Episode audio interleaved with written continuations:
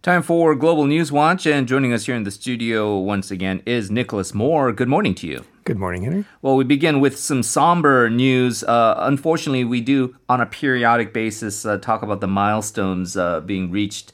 Uh, during this uh, global coronavirus pandemic. So, the numbers as it stands right now, and there are various metrics, but uh, are, we are now seeing that the world has seen at least 900,000 deaths, and perhaps even more alarming, uh, alarmingly for Americans, uh, the U.S. accounting for well over 20% of those uh, fatalities with uh, nearly 200,000. Right, and these metrics are coming from the Worldometer mm-hmm. website, um, which I have been using as well for right. this pandemic. Um, these total deaths, that number has been trending up consistently. Um, for in June, we had half as many. Then it took only three weeks to go from 800,000 to 900,000. And with this linear progression, it looks like 1 million deaths will also be reached in about three weeks. The total number of cases is about 28 million. Uh, meanwhile, in the US, the rate of deaths has slowed slightly. There is now an average of one COVID 19 death every 106 seconds. Mm. And this is better than last month, where in one week it was every 80 seconds. Right. So. Uh, maybe a glimmer of hope there with the uh, the frequency of fatalities going down. Nevertheless, mm. it is really a localized threat where you know each country is dealing with it in a very different way. And the situation in the U.S., I think uh, there's no other way to spin it and say that it is dire. There were some patterns that we saw where heavily populated areas um, uh, where a lot of travel back and forth occurred. Namely, New York. Uh, that's where the initial spike of cases and deaths occurred, which was back in uh, March and April. Feels like a million years ago. Hmm. and now, though, it's the more rural, kind of sparsely populated, kind of namely the red state areas that are in trouble, right? Mm, that's right. And I, I, like what you mentioned about this being localized. Um, looking at that Worldometer website, you can see these spikes happening over and over again as the, the virus reaches yeah. different locations. Um, so in the US, for example, we had West Virginia with a death increase of 141%, followed by Wyoming, Alaska, and Arkansas. Uh, also, curiously, the US Virgin Islands are seeing a huge spike of 167% over the past four weeks. Uh, the most deaths still in total have come from New York and in the southern states that reopened too early in May at the behest of President Donald Trump. Mr. Trump still insisted on Tuesday that his government had done a great job with what he continues to call the China virus, mm. patting himself on the back for providing ventilators and also predicting that an American vaccine would soon come. Others do criticize the, the president for acting too slowly and politicizing the issue of wearing masks. As well, Dr. Anthony Fauci, the infectious disease expert, foresees a vaccine only becoming available around this time next year, saying that normality will have to be postponed until then. Dr. Christopher Murray of the Washington, uh, University of Washington's School of Medicine says that the worst is yet to come because he sees that coronavirus fatigue is setting in mm. and outbreaks are being seen in universities as they open up for the fall. Right. And so uh, we sense that fatigue all around us, I think, uh, here in Korea as well, quite frankly. However, the uh, advice is to stay vigilant if and when a vaccine can be deemed to be safe enough to be used to the wider public and hmm. effective mm. as well. And this is going to be an update on what we just talked about during our news segment, uh, Nicholas, because uh, there has indeed been a major setback uh, in the uh, global race to develop a vaccine. One of the more promising um, vaccine researchers, which was um, by AstraZeneca, uh, but is known as the Oxford virus because uh, that is that is where the researchers are being based. That trial has been put on hold uh, because of a, a, potentially unexplained illness, uh, a side effect that arose in one of the participants. Mm, right, drug maker AstraZeneca did call this halt a routine action in a statement, explaining that that uh, sometimes illnesses occur by chance during trials, but time needed to be taken now for an independent review of the data so far. Markets reacted unfavorably to the news, with AstraZeneca's shares down 2% in pre market trading.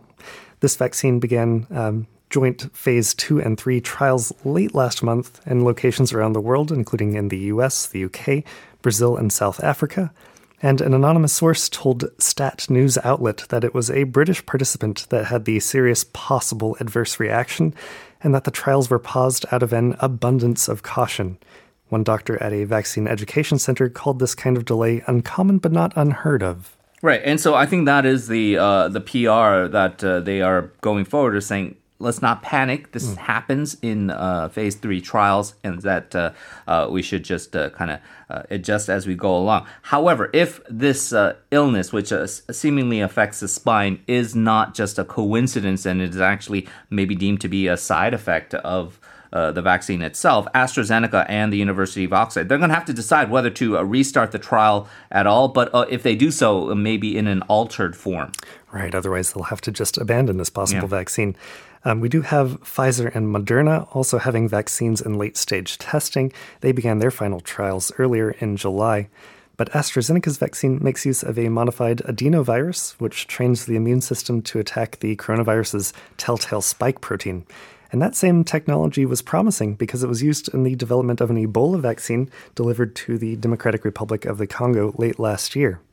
But this hiccup unfortunately adds more skepticism to what's already there.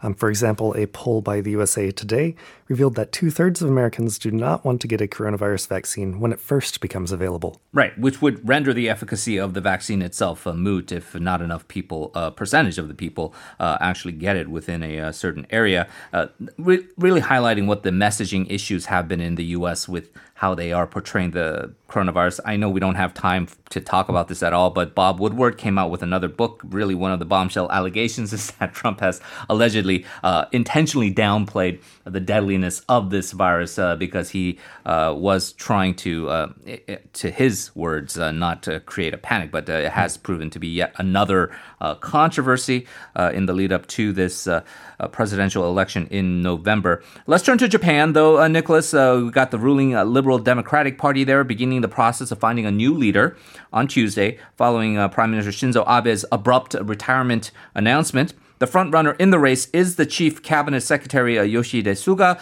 He says that the coronavirus uh, should be foremost in uh, deciding whether to hold a snap election. Right, that would be uh, after becoming the leader. Yeah. Uh, Mr. Abe did announce two weeks ago he was stepping down due to a worsening of his chronic ulcerative colitis. That condition also caused him to resign early on in his tenure as the longest serving prime minister of Japan since 2012. Uh, the LDP holds a clear majority in the Diet, uh, which is the name of the Japanese parliament. So whoever now wins this party leadership race is going to become the next premier, almost without a doubt. Mm. And Mr. Suga is expected to be the winner of that party election that's scheduled for next Monday. There are suspicions that Suga will then hold a snap election for the Diet once he comes to power in order to give his party more standing in the legislature. He wants to break down bureaucratic barriers, um, but again, the coronavirus will factor most in his mind in whether to hold elections. Okay, well, uh, we'll keep our eyes on that. We got a final story here, Nicholas. Two Australian journalists have come home from China after a five day diplomatic standoff. One of their colleagues, uh, Cheng Lei, is being detained uh, on the interests of national security. Right, and overall, the relations between China and Australia have gotten worse since Canberra uh, suggested that an investigation into the origins of the coronavirus be held. Australia already warns its citizens and, and, issued this warning starting in July that they may be subject to arbitrary detention if they go to Chinese soil. And then we have Bill Birtles and Mike Smith. They were the last Australians in China employed by Australian news outlets, and now there are no Australian journalists in the country for the first time since 1972, when relations were normalized between the two countries. Both journalists were initially barred from leaving the country after being told they were persons of interest in the case of Cheng Lei and being summoned for questioning. And then five days of negotiations later, they were finally allowed to fly back home. Miss Lei suddenly stopped appearing on TV in August and later revealed that she was being detained at her residence, and no charges were known at first. But finally, the foreign ministry spokesman Zhao Lijian said that she is under investigation for the interests of national security. Some suspect that she has been targeted because of her home country. Right. And so those controversies abound uh, as far as this new uh, national security law, and obviously uh, uh much more on, in the context of Hong Kong. But as we see, uh, the tensions with Australia have increased as well. We're going to focus on uh, Hong Kong in our upcoming segment right now, getting some economic analysis as the country recovers from COVID 19. Nicholas, we're going to leave it there as always. Thank you very much, and we'll talk to you again soon. Thank you, Henry.